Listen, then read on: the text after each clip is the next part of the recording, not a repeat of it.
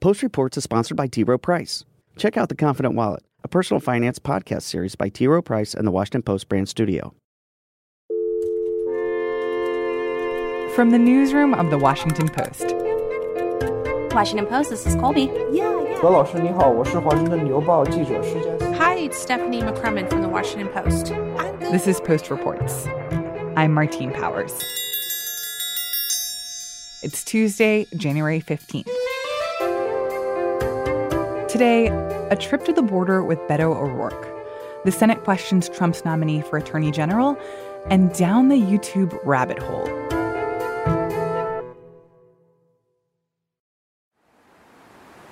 This is called Sunset Heights.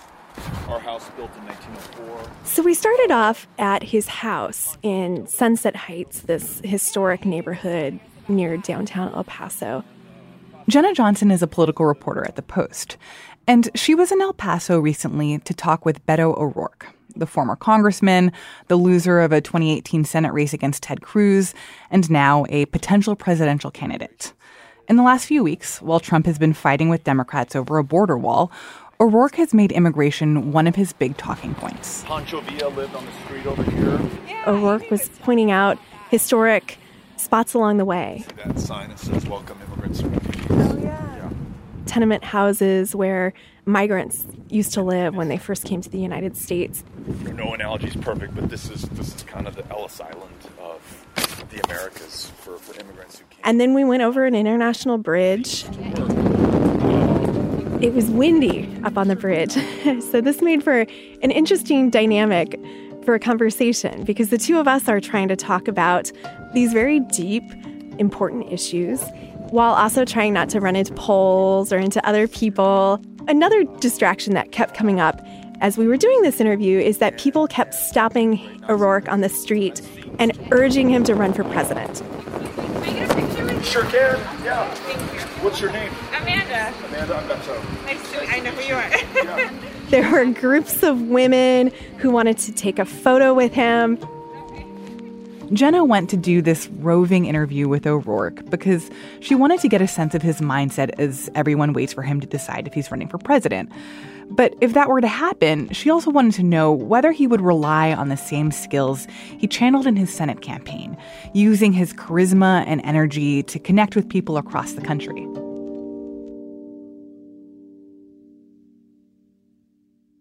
I would talk to people who went to his rallies and it just made them feel good.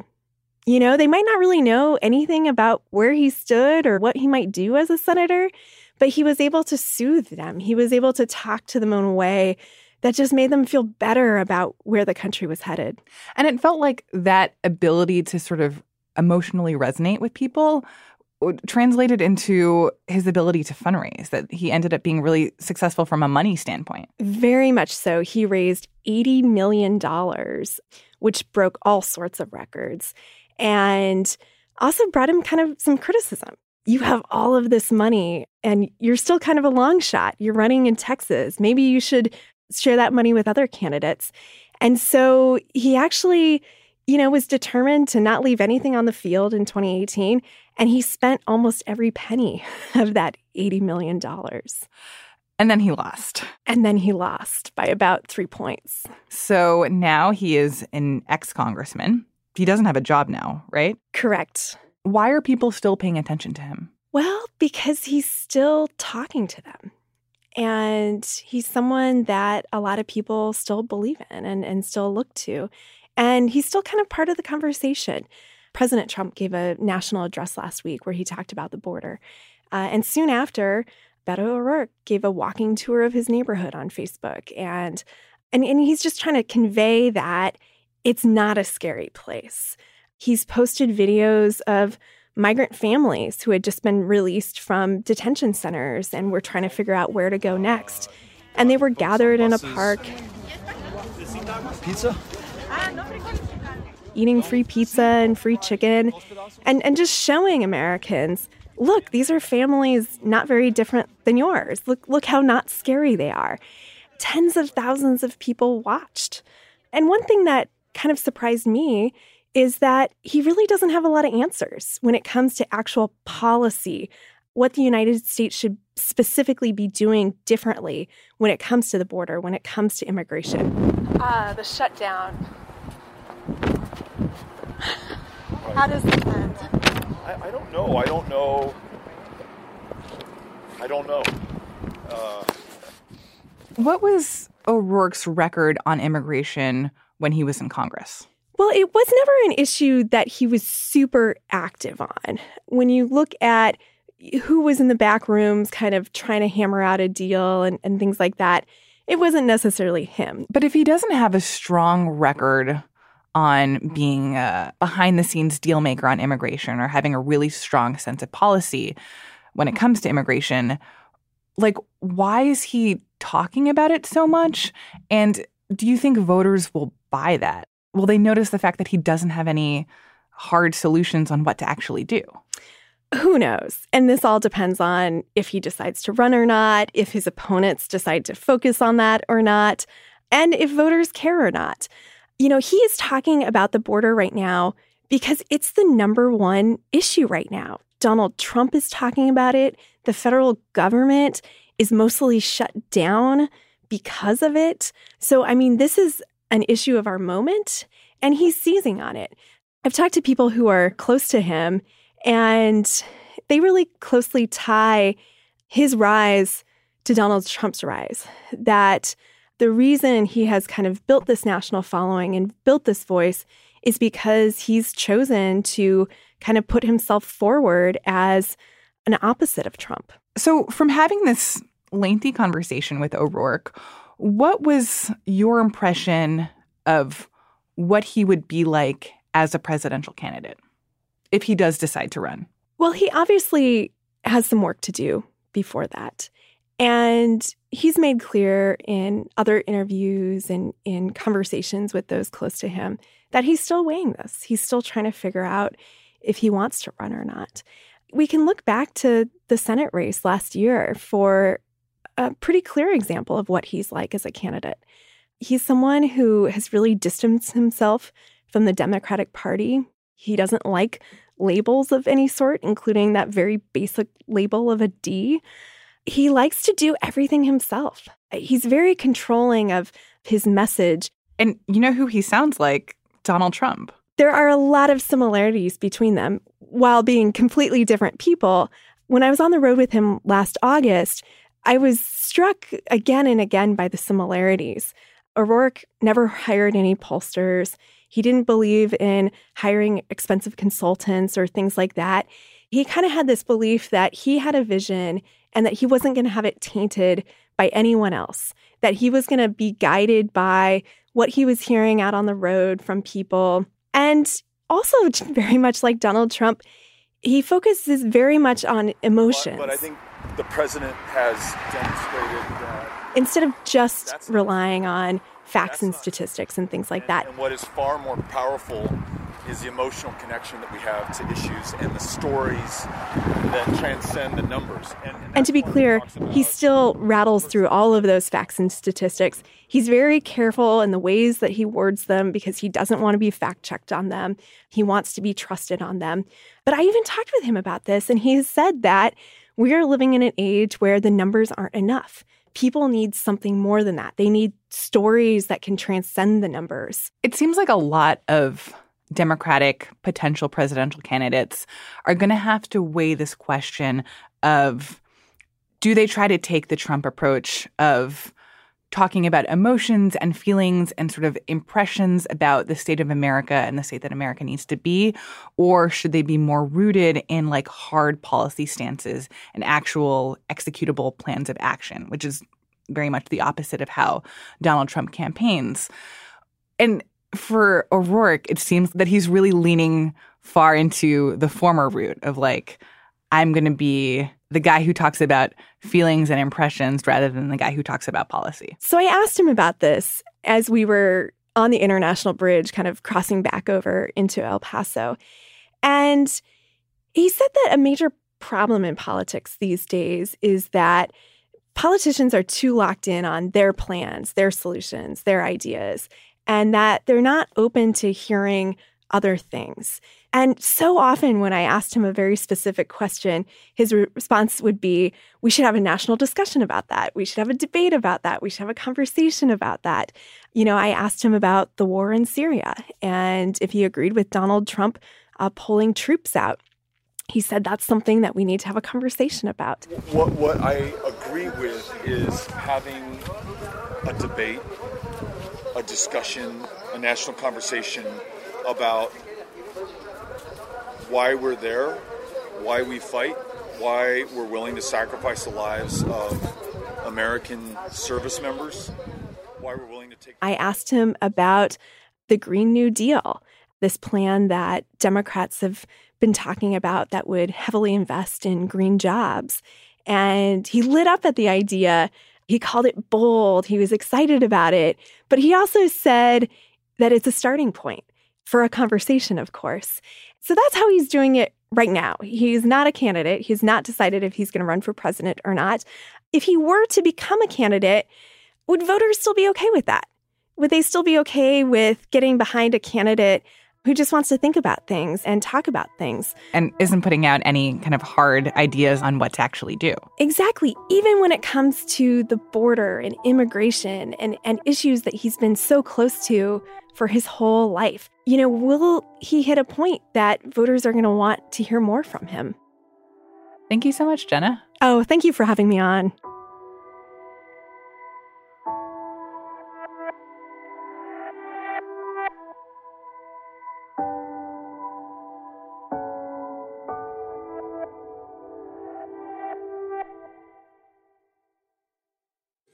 Good morning, Mr. Chairman, Ranking Member Feinstein, and, and, members of the committee. It's a privilege to come before you today, and I'm honored that President Trump has nominated me for the position of Attorney General. When William Barr walked into the Capitol on Tuesday for his Senate confirmation hearings to become the next Attorney General, he knew that he was going to be grilled on one thing more than anything else Will you commit to making any report Mueller produces at the conclusion of his investigation available to Congress and to the public? So the big concern was what is he going to do with the Mueller investigation? Matt Zapotosky covers the Department of Justice for The Post, and he spent the day watching Barr's confirmation hearing. And as he was doing that, he was keeping a close eye on how Trump's nominee would defend against accusations that he might try to use the job of Attorney General to sabotage Robert Mueller's investigation. Because there is evidence to suggest that he disagrees with some parts of Mueller's strategy. Barr, before he was nominated for this position, was just a, a white collar defense attorney in private practice. And he's a former attorney general. He liked commenting on issues of great importance to the Justice Department. So he would comment on occasion on Mueller's investigation. He told me one time, I think in 2017, that he wished there was more balance on the team, meaning a lot of the team members had contributed to Democrats. And he was sort of worried there weren't any big Republican contributors. There's one guy who contributed to Republicans. But, and he also, sort of maybe more importantly, wrote this memo to the Justice Department, like a well thought out, like long, a, a, long memo. A long, I think it was 18 pages long, a memo that questioned Mueller's authority to explore the president for obstruction of justice. That has really got Democrats riled. So going into the hearing today, Barr knows that he's going to be asked about this. Yes. And what is his response to concerns about the memo specifically, but the greater idea that he's going to get in the way of the Mueller investigation? Well, his response is to say, I'm not. And he actually tries to get ahead of today's hearing. Yesterday, the Justice Department released uh, his what they called his written testimony, the statement he was going to read when he went to testify today. And he promised, I am going to maintain the Justice Department's independence. I am going to let the Mueller probe finish. As long as Bill Barr is in charge, Mueller will be allowed to complete his work. And he even stressed that he's friends with Mueller. That's what I found really interesting because uh, there are a lot of times where he, he doesn't call him Mueller or Mr. Mueller. He calls oh, him Bob. Bob. Right. Yeah. I mean, they served together in the Justice Department when Bill Barr was the Attorney General, the head of the Justice Department. Bob Mueller ran the criminal division. He was kind of one of these other Senate confirmed people. Bill Barr says they've known each other for years. At his testimony today, frankly, he was describing a conversation he was having with President Trump about Bob Mueller. And he said, look, me and Bob Mueller are friends. We're going to be friends long after this is over. And he says the president asks him, what do you think about Bob Mueller's integrity? And he says, I think Bob Mueller is a straight shooter. I mean, like, it's very weird because even Jim Comey, who is a big backer of Mueller, when there were questions raised about whether Comey was conflicted because he was friends with Mueller, Comey made a point to say, look, I respect the heck out of the guy, but we're not friends. You know, we're not social friends. Barr is going farther than that and saying, this guy's my friend, and he's going to be my friend when this is all over. He even made, made a point that their families, I guess, are friends too. And, and basically giving the impression that, like, why would I get in the way of this guy's investigation when I clearly respect him very much and trust that he's doing a good job? Right, exactly. That's the point he's trying to make. Now, Democrats are still skeptical, and you read this 18 page memo, and friends or not, he really was worried that Mueller was on shaky legal ground, and he even testified today. He doesn't back down from that now. He testified today that what he was reading in the public about Mueller's theory of obstruction, he worried about dangerous precedents that would set across the Justice Department, across other agencies. So he's not backing down from that sentiment that so worries Democrats, but he's saying, look, that was based on public information. I need to get in there and, and actually figure out what theories Mueller is pursuing. And also, I'm going to let him finish his work. I will promise you that. It seemed like Democrats coming into the hearing today knew that Barr was going to say writ large that he's not going to interfere with the Mueller investigation, but they were trying to get more specific promises out of him. What were those kinds of promises? So, one big thing I think a, a, lot of them were driving at was will you release Mueller's findings? There was a lot of questions about that. And he had, in his sort of advanced testimony, said, My goal is to be as transparent as possible. Well, that's, you know, not specific at all. You know, the Cavaliers' goal is to win every game. They're not going to do it. He was pressed like, are you going to release the findings to us? Do you promise to release the Mueller report? He offered some minor little concessions on that point, but he didn't give them the big Megillah, which is like, I promise when that report comes to me, it will come to you. It was always caveated, like consistent with law. And what Democrats want is him to say, I'm not going to do anything with Mueller. Essentially, it's going to come right from Mueller to you guys, and I'm going to have nothing to do with that. He wouldn't go that far, but he did say he would let Mueller finish his work and he would be transparent as possible about the results. One other big issue that came up in the hearing was the question of whether, and if so, how seriously, Barr considered becoming a part of Trump's outside legal team. It had been reported, we had reported, I think Yahoo had reported, that he had had some discussions about being Trump's lawyer, but it's always nebulous. Like, how serious was that? When did those occur? With whom did they occur? And the reason this is so significant is because Barr is going to go supervise the Mueller investigation, and it might be grounds for him to recuse himself if he if he had gotten like far along in the process of being Trump's lawyer. If he sort of went over and got a huge window into Trump's defense, now he could presumably use that at the Justice Department. If he had gotten some kind of money to represent Trump, like this could be a real issue, and it was a great mystery. We knew his view on the Mueller probe, but taking the step of like actually engaging with possibly representing Trump, that could be a more serious thing that would prompt his recusal, which is what some Democrats want. They want him to recuse from the Mueller probe. Barr said that the conversations he had about possibly representing Trump were very casual and that he never really considered it seriously.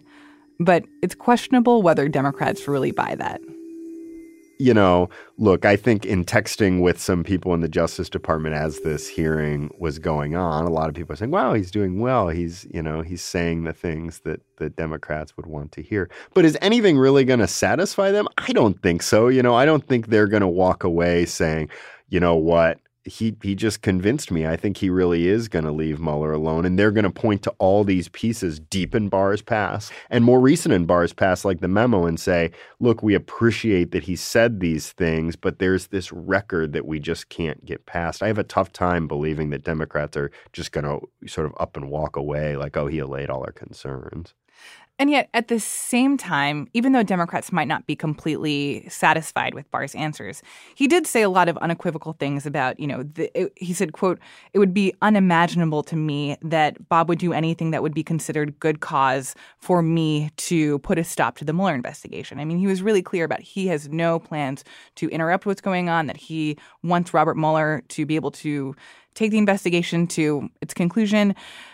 You have to wonder, like, President Trump sitting there watching this, what he thinks about Barr basically uh, saying like I have no I have no plans to like end the witch hunt. Yeah, I mean at one point he said something to the effect of this isn't an exact quote, but I don't I don't believe that Bob Mueller would engage in a witch hunt. He talked a lot just of himself, Barr talking about himself about how I'm so old, you know, I'm not going to be bullied around. I don't even want this job. I mean, he's casting himself as this old, like, well, Trump's not going to push me around. I'm way too, uh, you know, I've been around the block. he's not going to push me around.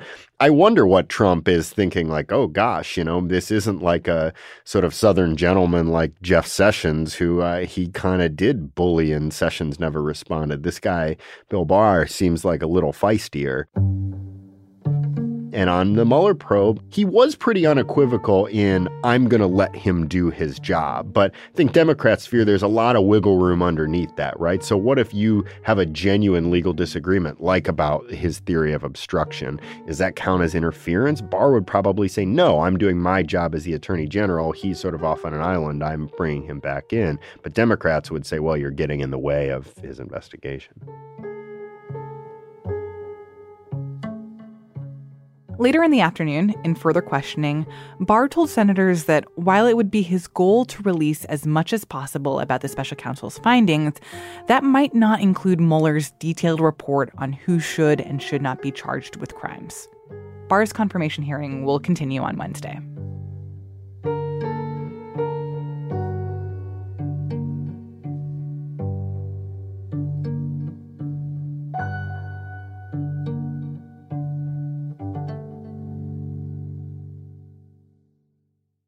And before we go, one more thing.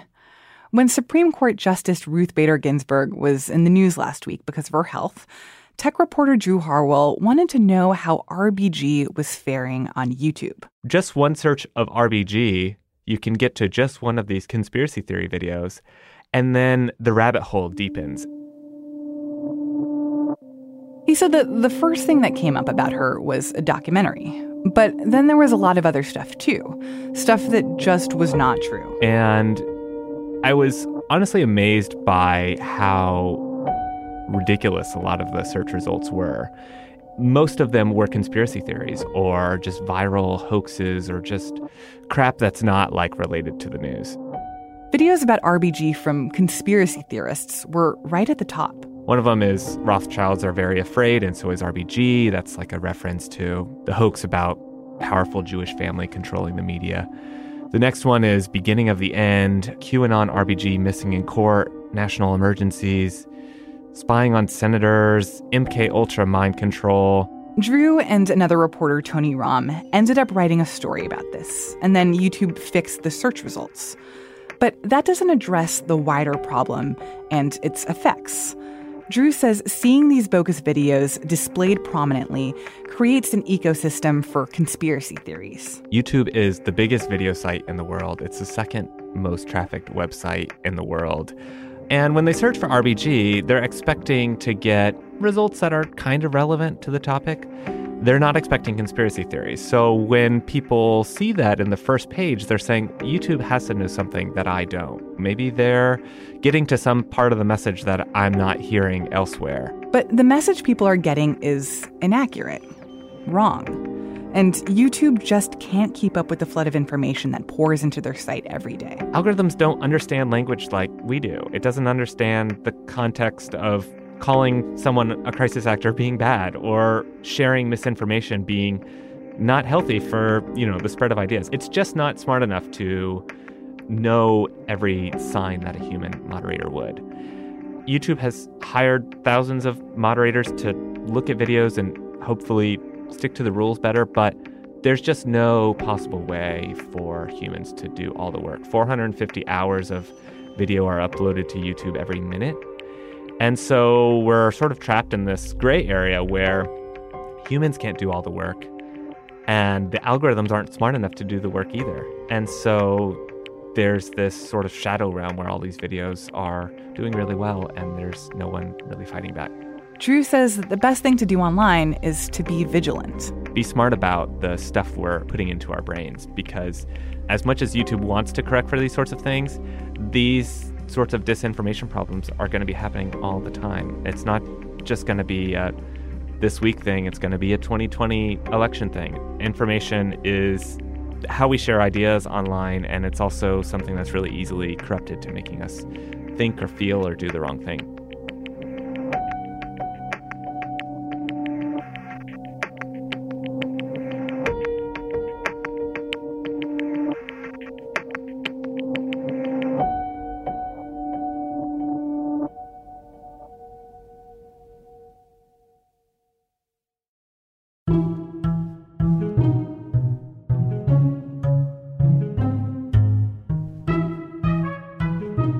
That's it for today's show. You can listen to past episodes of our podcast and learn a lot more about the stories that we feature over at washingtonpost.com slash postreports. I'm Martine Powers. We'll be back tomorrow with more stories from the Washington Post.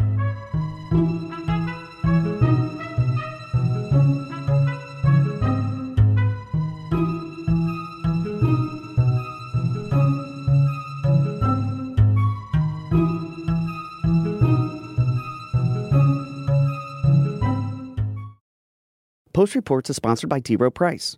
Are you looking to learn a thing or two about getting your finances in order, saving, and investing? Check out The Confident Wallet, a personal finance podcast series by T. Rowe Price and the Washington Post brand studio. Find it wherever you get your podcasts. Hey, this is Christina Quinn.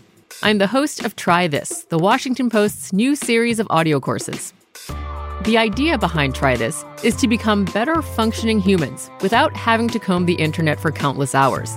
In our first course, we learned how to sleep better. Now, we're going to learn how to make our friendships stronger. I'll offer expert tips that are doable, and I'll keep it short. So let's do this. Classes in session. Find Try This from the Washington Post wherever you listen.